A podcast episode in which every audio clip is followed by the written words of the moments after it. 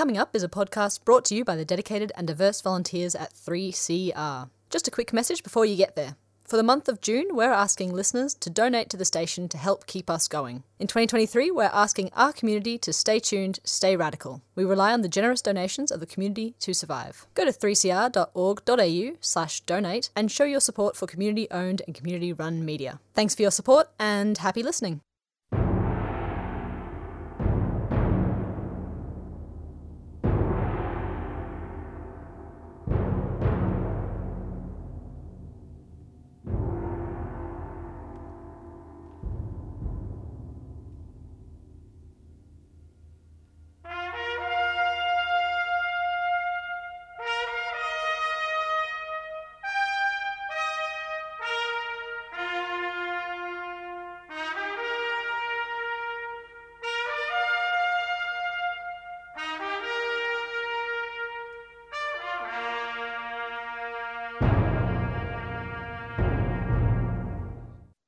Well, good afternoon, listeners. This is the Dogs Program, the Australian Council for Defence of Government Schools, and we're here every Saturday, as I'm sure you're very well aware.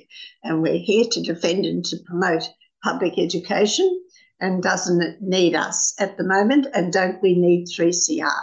Because today is Radiothon Day, and we have to raise 4,500 at least we usually raise a little bit more. So we're hoping that you will be very generous and you will ring 9419 8377 at 3CR Radiothon and pledge your money for the dogs program. Uh, we've got a, a, fairly full program for you too. We're, we're not asking you to give money for nothing or no. Uh, we have a press release which you will find on our website at www adogs.info. And um, it's about how sectarian elites determine Australian education funding policy.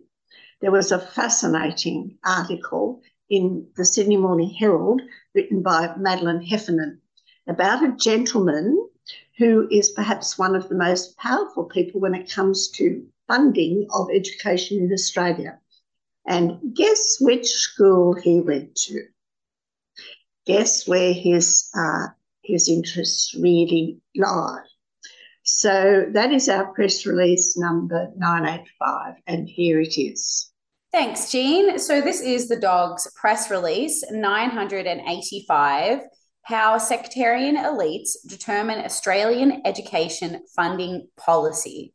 On June 9th, Madeline Heffernan, an education reporter from the Fairfax Press, had a business lunch costing $311.50 with Michael Chaney, one of the business mandarins who run Australian education funding policy. Chaney's own school background, his career, his contacts, and his attitude are symptomatic of what has gone wrong, very wrong, in Australian education funding policy. There is a strange born to rule complacency about the role this member of the new Catholic establishment has played in shortchanging the generations of public school children suffering gross inequalities in the sectarian Australian education system during the last 60 years. Perhaps the most extraordinary statement in the Fairfax report is the following. From the board's perspective, nothing much changes when the governments change. The ministers have all taken the board's recommendations in full, which is gratifying for Chaney. Madeline Heffernan also tells us Chaney had just flown in from his home of Perth, where he is a part of a large, prominent tribe that includes his four children, 13 grandchildren, and his Norwegian ma- wife, Marguerite. You might have heard of his politician father, the late Fred Chaney, or his daughter, Kate Chaney, the new Teal member for Curtin. Chaney chose business rather than politics but still has a bit to do with our nation's politicians. As chairman of the National School Resourcing Board, which provides independent oversight of Commonwealth school funding, he's dealt with five federal education ministers in six years. Labor's Jason Clare is the latest, pouring record funding into state, Catholic, and independent schools. From the board's perspective, nothing much changes when the governments change. The ministers have all taken the board's recommendations in full, which is gratifying for Chaney. I ask whether his family's political experience helps him deal with Canberra. Maybe it helps you understand how the sausage is made, I say. Unless you're in there, you don't really understand, he responds. While Chaney started his career as a petroleum geologist and made his name in business, education has always been important. He enjoyed boarding at a Christian Brothers school in Perth, chaired his children's Catholic school, and was Chancellor of the University of Western Australia. But there are grandchildren in the public system. Chaney admits he didn't understand how school funding worked when the Liberals' Simon Birmingham appointed him in 2017. What has struck me on my time on the board is the complexity of the system, he says. His experience running conglomerate Wesfarmers, which owns everything from Bunnings to gas, has helped him take a big picture view. Under the Gonski school funding system, the Federal Education Department calculates an estimate of how much public funding each school needs to meet its students' educational needs, known as the Schooling Resource Standard, or the SRS. The SRS is made up of a base amount and the loadings for small or remote schools, students who are Indigenous, disadvantaged, have a disability, or low English proficiency. For non government schools, the Commonwealth provides 80% of each school's SRS and the states the remaining 20%. For state schools, the formula is reversed. States and territories provide 80% of each government school's SRS and the Commonwealth 20%. One change is government funding to private schools is now based on parents' capacity to pay school fees measured by income tax rather than outdated census data. If the parents are well off, they'll get a lot less money in the school than if they're not well off, Chaney explains. In Victoria, 19% of the state's private schools received more funding this year, 36% got less, and close to 45% received the same amount. State school advocates say the system is needs based in name only, as states, including Victoria, bulk at fully funding state schools while extending full funding to Catholic and independent schools. The Albanese government has promised to work with states and territories to get every school to 100% of its fair funding level. I put it to Chaney that she would never design this system from scratch. He doesn't agree. Every government believes they should fund non government schools, and now they have a formula to do so. Once you've got anything in place, it's likely to remain, he says. I think any Australian government would be very disinclined to say, well, everyone can just do their own thing and work out their own funding formula. Because there's an interest in having commonality across Australia, so the student from a certain socioeconomic group gets the same funding. Federal government funding is given to dozens of state, Catholic, and independent education authorities in lump sums, which then distribute the money according to their own arrangements. Chaney has called for more transparency on how state and territory education departments fund individual schools and how all schools spend their funding. The board analysis has found seemingly identical government schools received vastly different amounts because the states used their own formula to distribute it. Change is coming. In a win for transparency, the government has accepted the board's recommendation that all education authorities should be required to publish their funding model. In 2018, the Age reported that several needy Victorian schools had up to 37% of their allocated government funding diverted, while Catholic schools in wealthier areas received hundreds of thousands of dollars more than the federal government had allocated. Very interesting facts and figures there. Back over to you, Jean.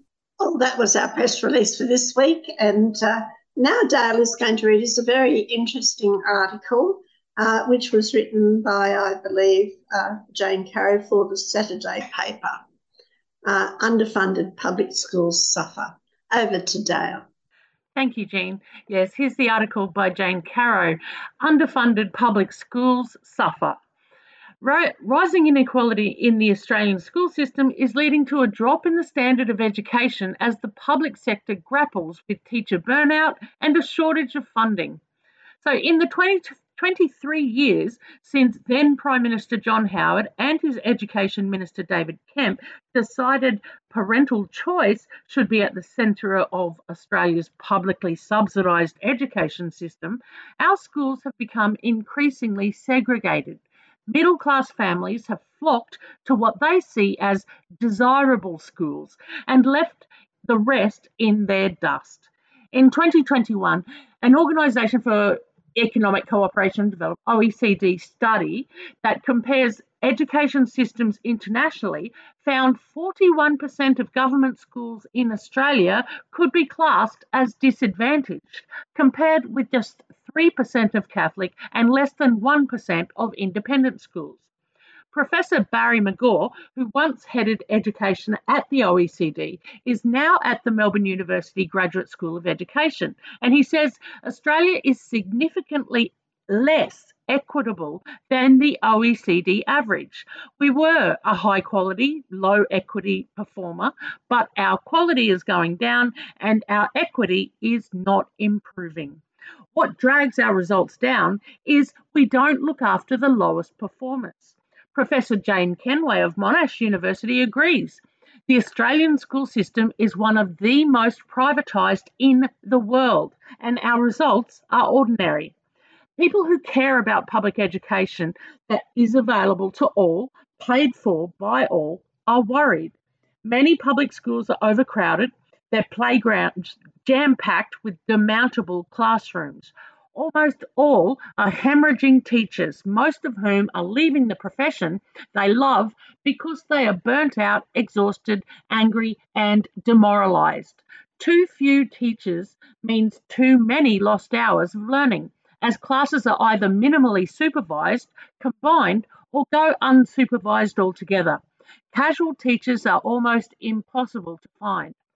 COVID has left a generation of traumatised kids and parents but, but also traumatized teachers. As a profession, they were asked to convert lessons designed for the classroom to online and then back again, often with hardly any notice. Teachers in many public schools felt thrown under the bus by their employers during the pandemic, forced to return to classrooms with no air filters and a curt instruction to open the windows little consideration was given to a teacher's personal vulnerability or if they had vulnerable family members at home. A study by education economist Adam Rorris revealed that during COVID, the Morrison government gave private schools billions in JobKeeper subsidies and transitional funding in a deal that delayed the implementation of cuts recommended under the second Gonski report in 2018 public schools were underfunded by more than $6.5 billion each year. Since COVID, mental health issues in classrooms have increased alarmingly. Recently, a video of a student from a high fee Sydney private school attacking a classmate with a table appeared in the media. The principal responded appropriately to the violence, but he also reminded students that videoing in classrooms is not permitted. This is another double standard we apply to our different school systems. Violent incidents in public schools must be notified to the department, and the statistics are released publicly, leading to a field day of negative headlines about chaos in our public schools every year. Unless videoed or leaked, such incidents in private schools can remain private. Considering the responsibilities they shoulder, teachers and principals in public schools are underpaid and overworked. And every one of the schools they work in, whether they serve a wealthier population or a poorer one, is chronically underfunded. Public schools are meant to be funded 80% by state governments and 20% by the Commonwealth. Private schools receive the reverse, plus fees and tax deductible donations. However, if funding continues as it is, virtually no public schools outside the ACT are expected to reach more than 90% of their schooling resource standard, the SRS, the resources a school needs to do its job adequately in the foreseeable future. By contrast, some private schools are funded at 200% of the SRS. Schools with a lot of children from disadvantaged backgrounds, like the schools I went to, are the emergency wards of Australian education. Given public schools are now overwhelmingly educating those students with the highest level of needs, whose numbers are growing, the fact virtually none of them is at their full SRS is horrifying. It's also a major factor in the demoralisation of their teachers. It's soul destroying to see what needs to be done to help a student and yet know that the school cannot afford to do it. Rubbing salt into the wound is the likelihood another publicly subsidised school down the road is resourced beyond dreams of avarice and can expel its difficult kids to be picked up by the local public one. Trevor Cobbold, national convener of Save Our Schools, believes funding systematically favours private schools. He says that despite the increasing concentration of the neediest and so most expensive to teach kids in public education, funding for students in private education has increased at three times the rate for public schools over the past decade. Cobbold points the finger not only at neoliberal choice driven ideology or even the lobbying power of the religious schools, but at dubious deals that favour the private sector. Funding agreements are a massive fraud on public schools, he says. All states except Western Australia and South Australia are funding their schools at less than 75% of the SRS. If this continues, the maximum state share of SRS will have fallen to 71% by 2029. As Rorris points out, that state funding is actually inflated as non recurrent costs such as capital depreciation, NESA, New South Wales Education Standards Authority, and even some transport costs are included in the funding given to public schools. What is to be done about this slow motion educational disaster? There are some flickers of hope from a few of the states and the federal government. The tone of voice about public schools has changed in New South Wales. Victoria has removed the exemption from payroll tax for private schools with highest fees. And in the federal budget, there was a commitment to lift all schools in Central Australia, teaching some of the neediest children, to their rightful level of SRS. That is surely the very least the public the budget could do, given the extraordinary expenditure of $17.4 billion on private schools in the next financial year. Federal Education Minister Jason Clare is also keenly aware of what he calls the funding gap and the education gap. Schools with a lot of children from disadvantaged backgrounds, like the school I went to, are the emergency wards of Australian education, Clare says. Emergency wards have a battery of specialists and machines to save lives. This is what I mean when I say funding is critical, but so is what it's spent on. Given the dire effect of COVID 19, Public schools are no longer able to rely on the dedication and professionalism of their teaching staff to overcome generational disadvantage, the measurable effect of poverty on children's brains, or the explosion of traumatised families since the pandemic. Everyone I spoke to for this article agreed we must go back to the original intention of the Gonski Review into school funding when it was first convened and implement a transparent, needs based, sector blind school funding scheme. Other suggestions include removing public funding entirely from schools charging fees above the average cost of educating a child in a public school. Another proposal from authors Tom Greenwell and Chris Bonnor in their book Waiting for Gonski is that all schools, whoever runs them, should be fully publicly funded, and while they may keep their religious character, must abide by the same rules as public schools regarding enrolments and zoning. This is what happens in both Britain and New Zealand. Schools could opt out but would lose all public funding. Barry McGaw points to the Netherlands as a case in point, where 70% of schools are privately managed, but all schools receive the same funding. and to Alberta in Canada, where schools receive the same funding, but taxpayers nominate which type of school they want some of their taxes to fund, and then must send their children to them. These are radically different models with their own share of controversy among both private and public school supporters, but all are currently operating in other countries with results that are no worse than ours and arguably often better. It is past time for a change. As Kevin Bates, Federal Secretary of the Australian Education Union, says, an entire generation of students has been let down by governments who knew what was needed and failed to deliver. Well, thank you very much, Dale. And uh, remember, it's Radiothon Day. Although we are raising our money, we've uh, we've got four thousand dollars so far, but uh, we do need some more. We need a lot more. So please ring nine four one nine eight three double seven to pledge your money for 3CR and the Dogs program. Pledge today and pay later.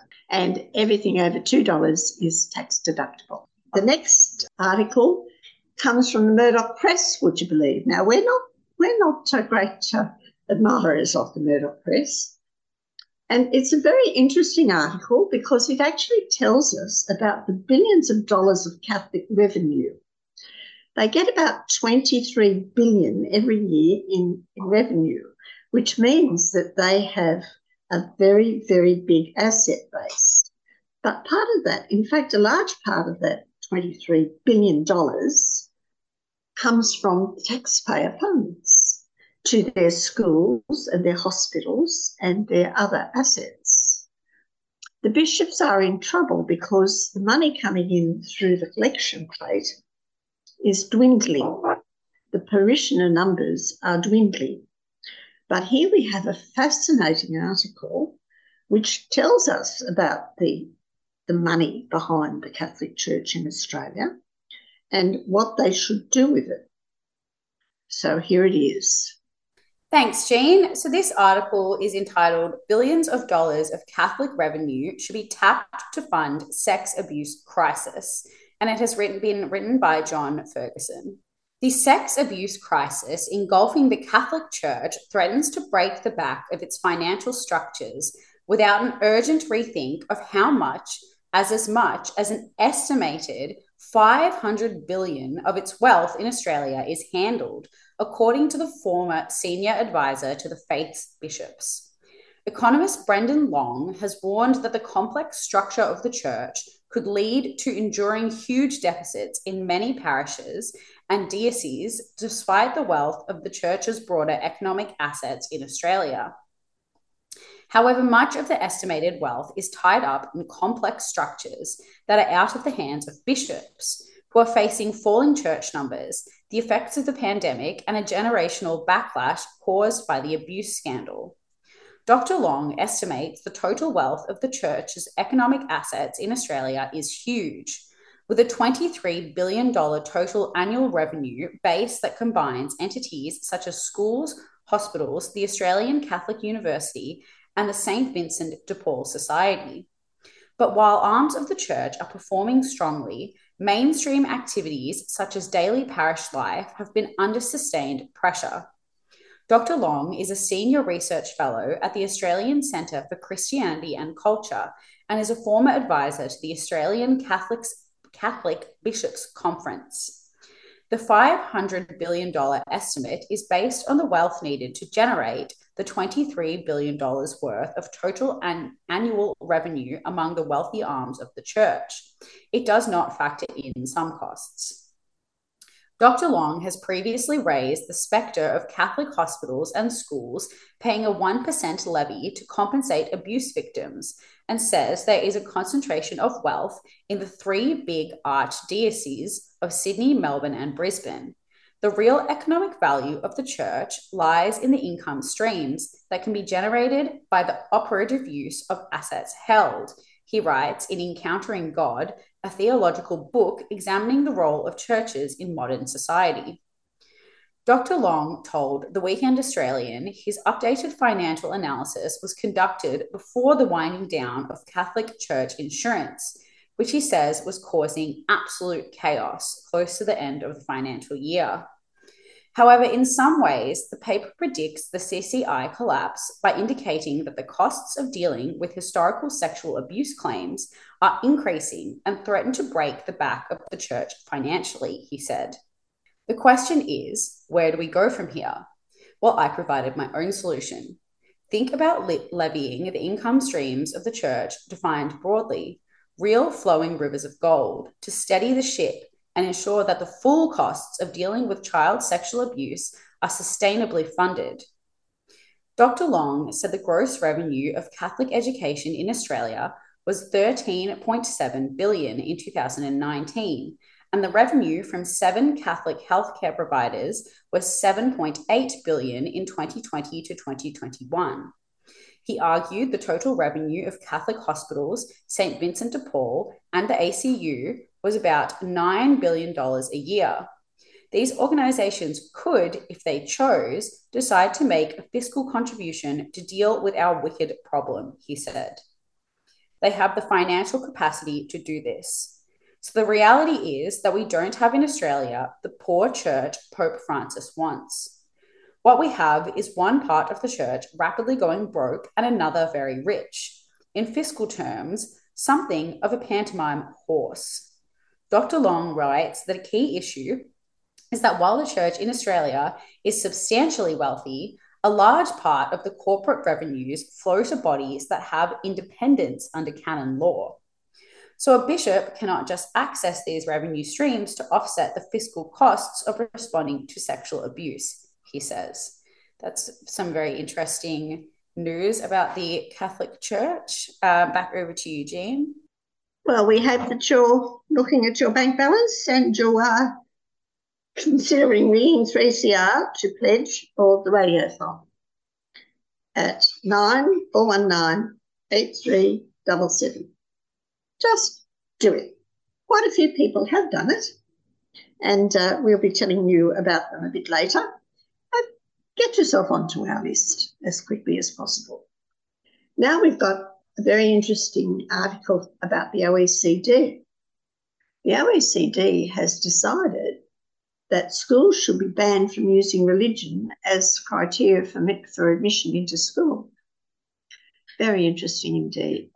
This is the dog's position, of course. We believe that education should be open to all, free, secular, and universal. That is our platform free, secular, and universal education for every child in this country. But the OECD thinks that that should be the case throughout the world. So here's the article.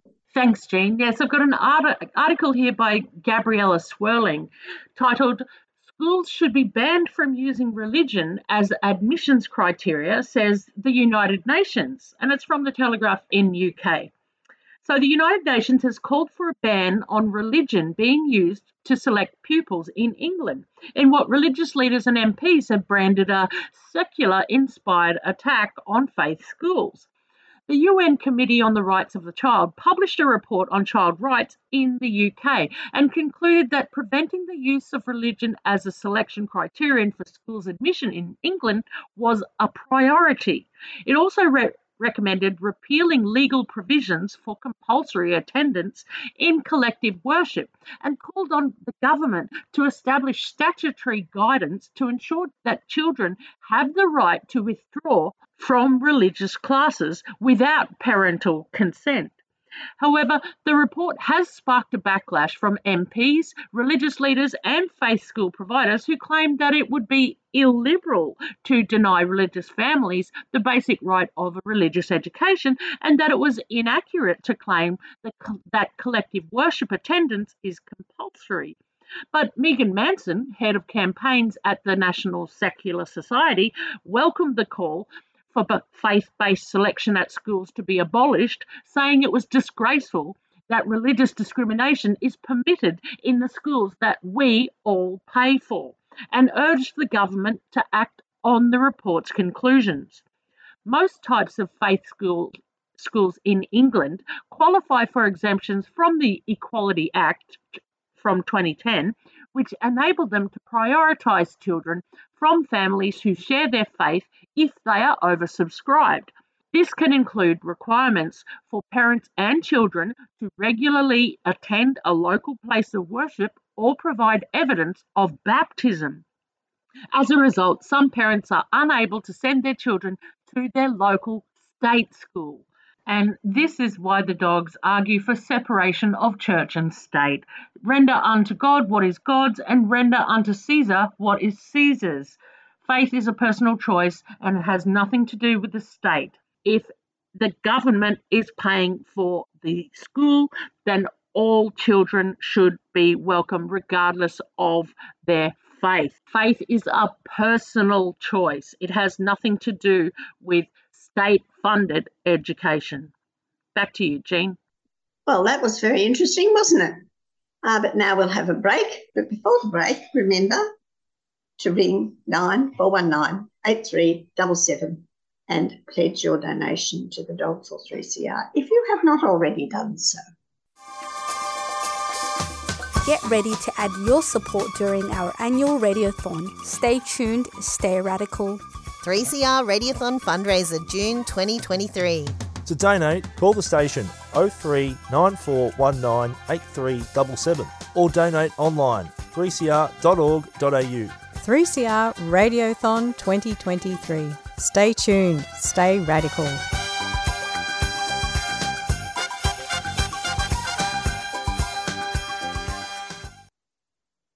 Well, we hope you're still listening to the dog program on this Radiothon Day. Very important day, the year for 3CR and for the dogs. And we're going with Jeff over to the United States and the UK to find out what they're about.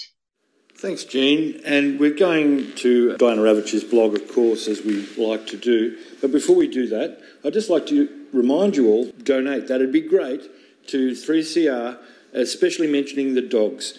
And if you'd like to do that, go to 3cr.org.au and check out the donate page where you can donate online or you can uh, ring on 03 9419 8377 and we'll be really happy. Don't forget to mention the dogs program and we'd be really appreciative of all your support because we need to keep public schools well in the, in the, in the focus for all of our kids and our sanity in general.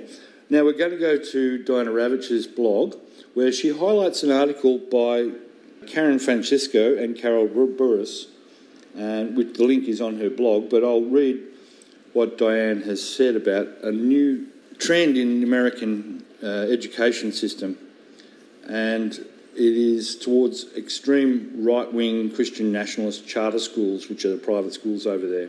She writes about the growth of this new right movement, and it says the religious right scored a win this week when Oklahoma's virtual charter school board approved the opening of the nation's first religious charter school, which, if it's actually allowed to open as planned in 2024 for grades kindergarten to 12, will weave Catholic dog- doctrine into every single subject that students take. Given that charter schools are publicly funded and public schools aren't supposed to provide religious education, although they can teach about religion, you may wonder how this school could be given permission to exist. The decision is no surprise to people watching the way some charter schools run by right wing organisations have been operating in recent years, pushing the boundaries of the separation of church and state embedded in the US Constitution, even as Supreme Court decisions have chipped away at it. Details can be found in a new report kind entitled A Sharp Turn Right A New Breed of Charter Schools Delivers the Conservative Agenda. It was written by the non-profit Network for Public Education, a group that advocates for traditional public school districts and opposes charter schools, and has written reports in recent years chronicling waste and abuse of public funding of charter schools. The network's newest report looks at charter schools that it says are designed to attract Christian nationalists with specific imagery and curriculum. The student bodies of these schools are largely whiter and wealthier than other schools in the charter sector and in traditional public districts and have deep connections to people within conservative Christian movements, the report says. Former US Education Secretary Betsy DeVos, a leader in the movement to expand charter schools and school vouchers, which use public funds for private and religious school education, has acknowledged that her work in the education sphere is driven by a desire to advance school choice as a path to advance God's kingdom. Her husband, Amway heir Richard DeVos, who worked with her for decades in the school choice movement, said he was sorry that public schools displaced churches as the centre of communities. The charter school movement moved into new territory Monday when the Oklahoma statewide virtual charter school board approved on a 3 2 vote an application for the opening of a virtual school to be named St. Isidora of Seville Catholic Virtual School and run by the Roman Catholic Archdiocese of Oklahoma City and the Diocese of Tulsa. The vote will be challenged in court, as the attorney, as attorney and education policy scholar Kevin Welner wrote on his blog last year. We can expect to see litigation around whether the church-run charters can successfully assert their free exercise rights in an attempt to run the school without restrictions on proselytising and religiously motivated discrimination. The Supreme Court has been laying the groundwork for religious charter schools. The new report by the Network for Public Education focuses on two types of charter schools classical charters, which use the word classical in their names, and those offering back to basics curriculum. Diana Ravitch, an education historian and co founder of Network for Public Education, said in an introduction to the report that these charter schools are the lesser known third part of a strategy by right wing Christians to undermine secular public education. The others are vouchers and similar programs that use public funding for private and religious education and book curricular bans. While private classical schools have a long history emphasising Eurocentric texts and the study of Latin and Greek, what is new is the use of taxpayer dollars to fund them when they become or are established as charter schools, the report said. Founders of classical charters generally reject modern instructional practices and accuse progressive era educational leaders such as John Dewey for removing Christian ideals from the curriculum. The Network for Public Education's report notices that in classical private Christian schools, the curriculum focuses not only on the, West, the Western canon, Homer, C.S. Lewis, and beyond, but also on scripture. Classical charter schools emphasise values or virtues which stand as shorthand for quoted scripture, scripture it says, which is, which is especially true of classical charters that have opened since Donald Trump became president in 2017. From videos posted on websites to crosses shown on top of the school, we found examples after example of charter schools presenting themselves as free private Christian schools, the report says. It cited Liberty Common High School in Fort Collins, Colorado, which celebrates capstones representing the highest order of virtue and character, including prudence, temperance, and patriotism, and the American Classical Charter Academy in St. Cloud, Florida, which promotes eight pillars of character and four classical virtues. Back to basic schools, on the other hand, use red, white, and blue school colours, patriotic logos, and pictures of the founding fathers, along with terms such as virtue, patriotism, and sometimes outright references to religion, the report says. Citing as an example the website of the four campus Advantage Academy in Texas, which boasts of educating students in a faith friendly environment. The Cincinnati Classical Academy, another charter school, does not advertise its charter status on its website while offering a free education with instruction in moral character. The American Leadership Academy in Utah posts videos of its choir singing religious songs. One includes the note, We want to help kids and adults turn to Jesus or become Jesus people. The fastest growing sector of right wing charters combines both classical virtuous curriculum with hyper patriotism, exemplified by charter schools that adopt the Hillsdale 1776 curriculum, which is centred on Western civilization and designed to help students acquire a mature love for America, its organisers say. The curriculum comes from the Hillsdale College in Michigan, whose longtime president, Larry Arnn, is an ally of Trump's and is aligned with DeVos. A Hillsdale Kindergarten to 12 Civics and US History curriculum, released in 2021, extols conservative values, attacks liberal ones, and distorts civil rights history, saying, for example, the civil rights movement was almost immediately turned into programs that ran counter to the lofty ideals of the founders.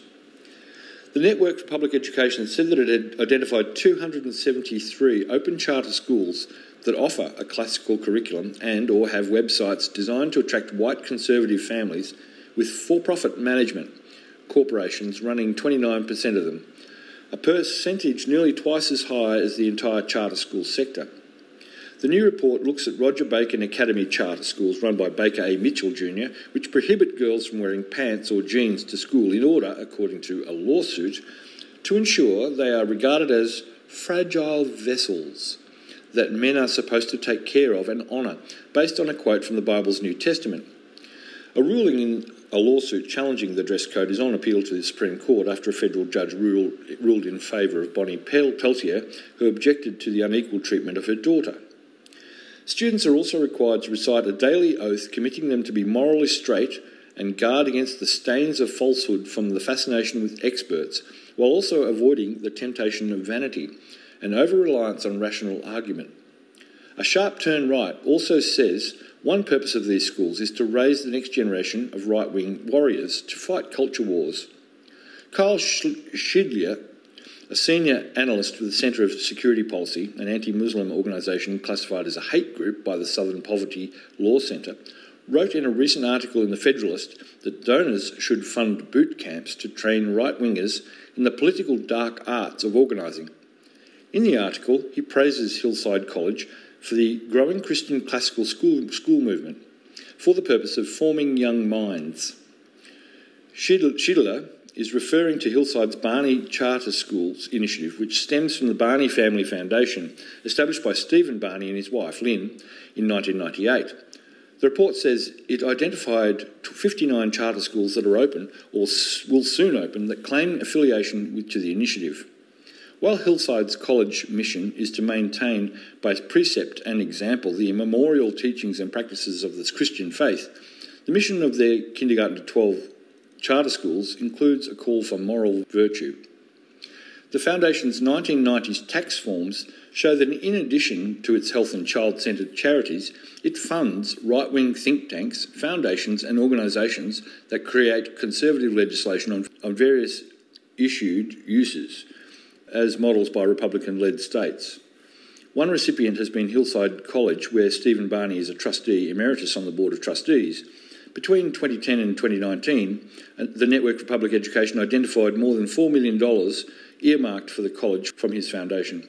In 2010, the Barney Charter School Initiative began with a half million dollar contribution from the foundation, and contributions in that range have been recorded every year, for which records are available, the report says.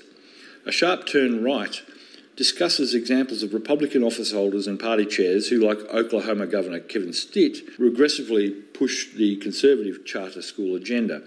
Republican Heidi Ganahl, who lost to Colorado Governor Jared Polis in the 2022 gubernatorial election, is a founder of the Golden View Classical Academy.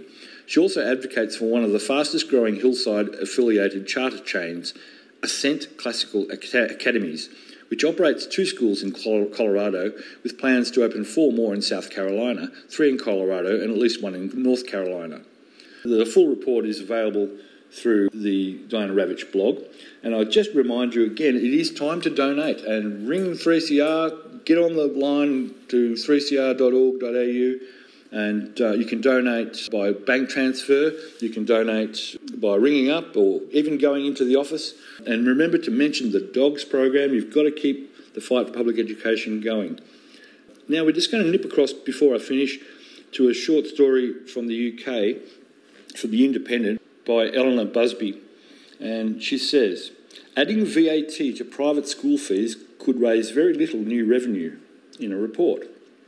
And in England, they're, they're thinking about what we were doing in Victoria, which was to remove the tax free status uh, of uh, certain aspects of their education fees, in this case, the VAT. Uh, she says, adding VAT to private school fees could raise very little new revenue if a quarter of the pupils leave the independent schools sector, a think tank has said. Forcing private schools to charge VAT on their fees is likely to have the least impact on the most expensive schools and the wealthiest parents, according to education think tank, tank EDSK. It comes after the Labor Party has said it would end the tax breaks enjoyed by private schools, most of which have charitable status, giving them at least 80% relief on business rates. In September 2021, the, the party said a Labor government would end the charitable status of England's private schools, raising an estimated £1.6 billion from VAT and £100 million from business rates. But the research paper from the think tank finds that charging VAT on private school fees is likely to raise far less than £1.6 billion. It claims that the calculations behind the £1.6 billion figure do not take into account a drop off in demand for private schools if VAT is added to fees, which would require extra spending to educate these pupils in state schools.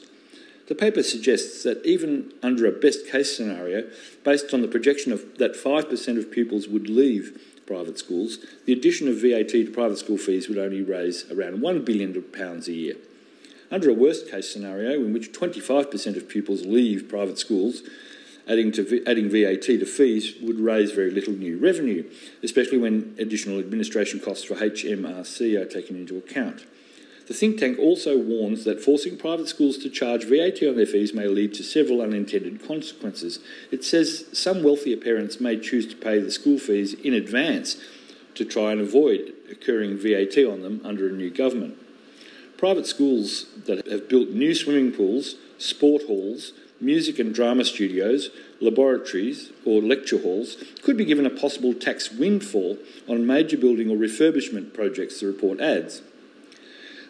Tom Richmond, director of EDSK and author of the report, said claims of £1.6 billion a year being raised from adding VAT to private school fees look far too optimistic, particularly if any more than a small number of pupils end up leaving private schools and moving to the state sector instead. What's more, changing VAT rules with the, so- with the sole aim of targeting private schools could lead to many unintended consequences that result in a government raising much less money than intended. Mr. Richmond, a former ministerial advisor at the Department of Education, said adding VAT on fees is also likely to have the least impact on the most expensive private schools and the wealthiest parents. This could reduce the level of public support that any government can expect to gain from such a move. Julie Robertson, Chief Executive of the Independent Schools Council, said these calculations show what we have been saying all along Labor's policy will not raise the money it claims. We would welcome any chance to work with all politicians to build on the good work already being done by our schools instead of penalising parents for making the choice of an independent school for their children. Francis Green, co founder of Private Education Policy Forum, and Professor of Work and Education Economics at UCL, said while raising, raising some valid points, there are a few question marks over this analysis. Interesting that there should be so, so many of these um, question marks over these analyses by private schools, but yes, let's go on.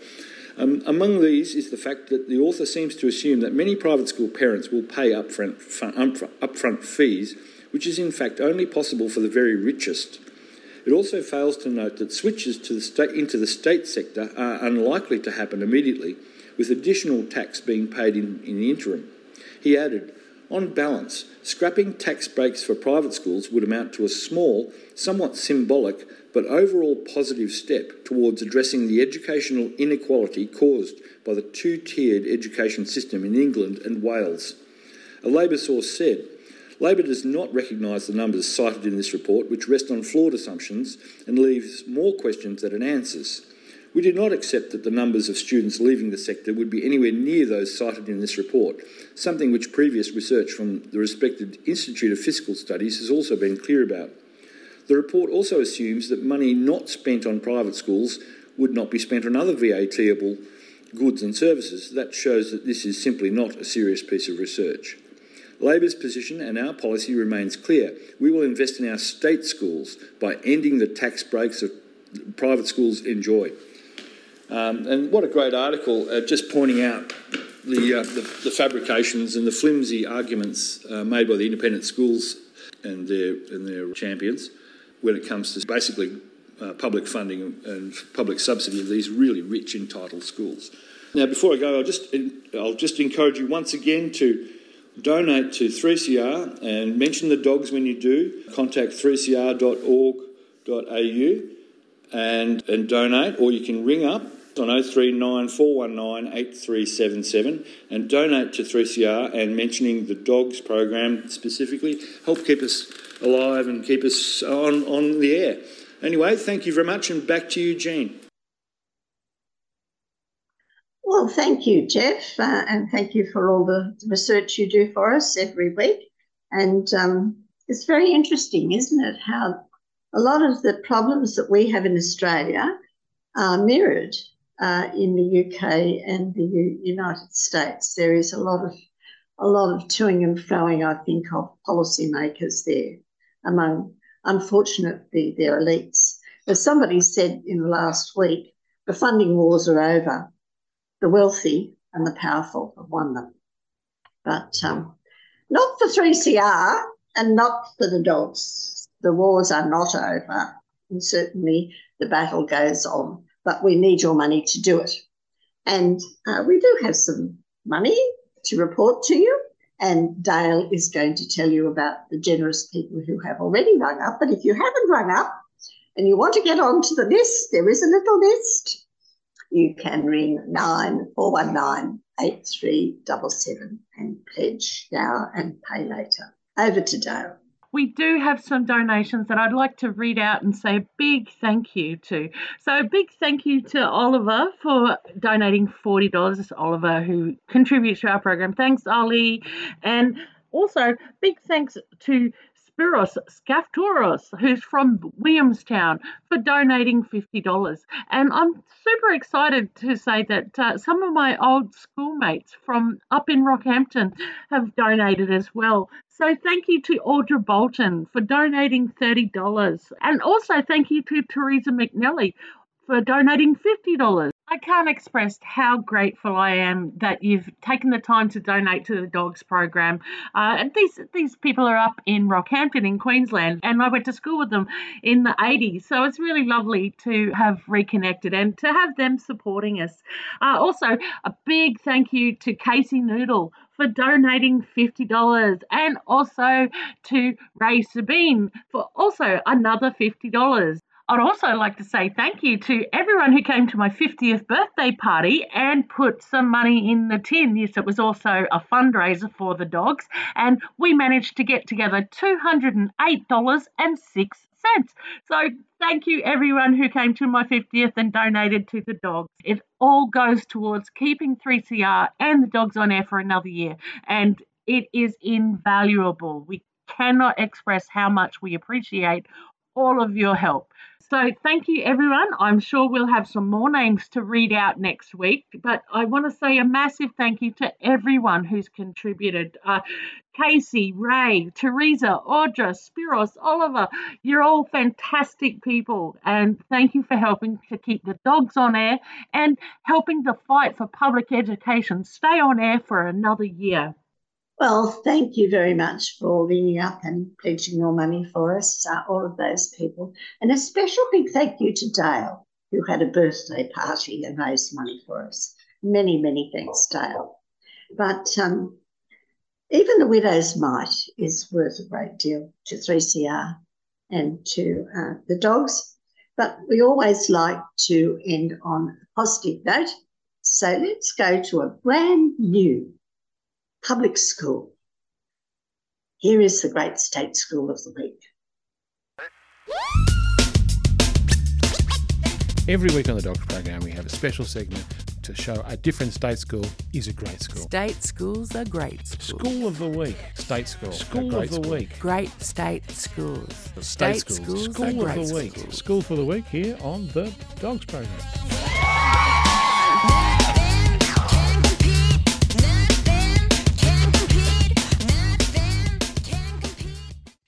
This week's Great State School of the Week is Wollert Primary School. In the last few years, the Victorian School Building Authority built a new primary school in Wollert. It opened in 2022 to help the growing population, the growing local population, sorry, get a great education close to home. Wollert Primary School is a supported inclusion school, which is a mainstream school with additional professional capabilities and facilities designed to cater for a higher than usual proportion of students with a disability. Students with a disability receive enhanced support and high quality evidence based education provision alongside mainstream students to the greatest extent possible in a safe, accessible, and supportive environment. The 2022 Supported Inclusion Schools offer additional amenities to support and enhance learning, such as acoustics and lighting designed for the needs of students with particular disabilities, wider corridors where wheelchairs can pass, fitness rooms for physical education and therapy, enhanced accessible toilets fitted with hoists, smaller multi-purpose spaces suitable for consultations, one-on-one or small group learning, storage for specialist equipment such as mobile hoists, additional provisions for student pick-up and drop-off, covered walkways, and kitchen facilities for students with special dietary or medication requirements. That sounds like a fantastic school they have up there in Wollert. And I'm just going to throw some facts and figures from the ACARA website. The school has 226 pupils. The ICSEA value of the school is 1,024, which is above the average of 1,000. The students are roughly representative of this urban development in outer rural Melbourne. 11% of students have parents that earn an income in the top income quartile. 33% of students have parents that earn an income in the second highest income quartile. 35% of students have parents that earn an income in the second lowest quartile. And 21% of students have parents that earn an income in the lowest quartile but 82% of the pupils speak a language other than English, and 1% of the students are of Indigenous parentage. This is a school with some disadvantaged students and with a dedicated principal and teachers. Since it's a brand new school, the data for it is ongoing. Finances and NAPLAN results are not yet available. But there is evidence that this new school is off to a good start and dogs wish the principal, teachers, students, and parents well. Congratulations, Wollert Primary School. You are our Great State School of the Week. Thank you so much to all the people who have contributed to this program, especially Dale, our, our producer, but also all of those of you who have rung up and been so generous with us. But we'll be back next week because you have been generous with us. And the time has come to say bye for now.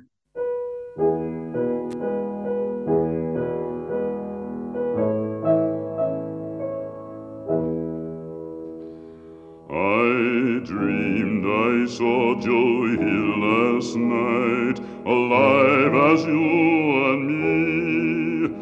Says I, but Joe, you're ten years dead.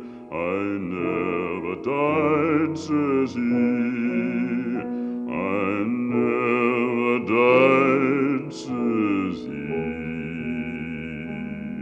In Salt Lake City, Joe says I am standing by my bed. They framed you on a murder charge, says Joe, but I ain't dead. Says Joe, but I ain't dead. The copper bosses killed you, Joe. They shot you, Joe, says I. Takes more than guns to kill a man, says Joe. I didn't die, says Joe. I didn't die.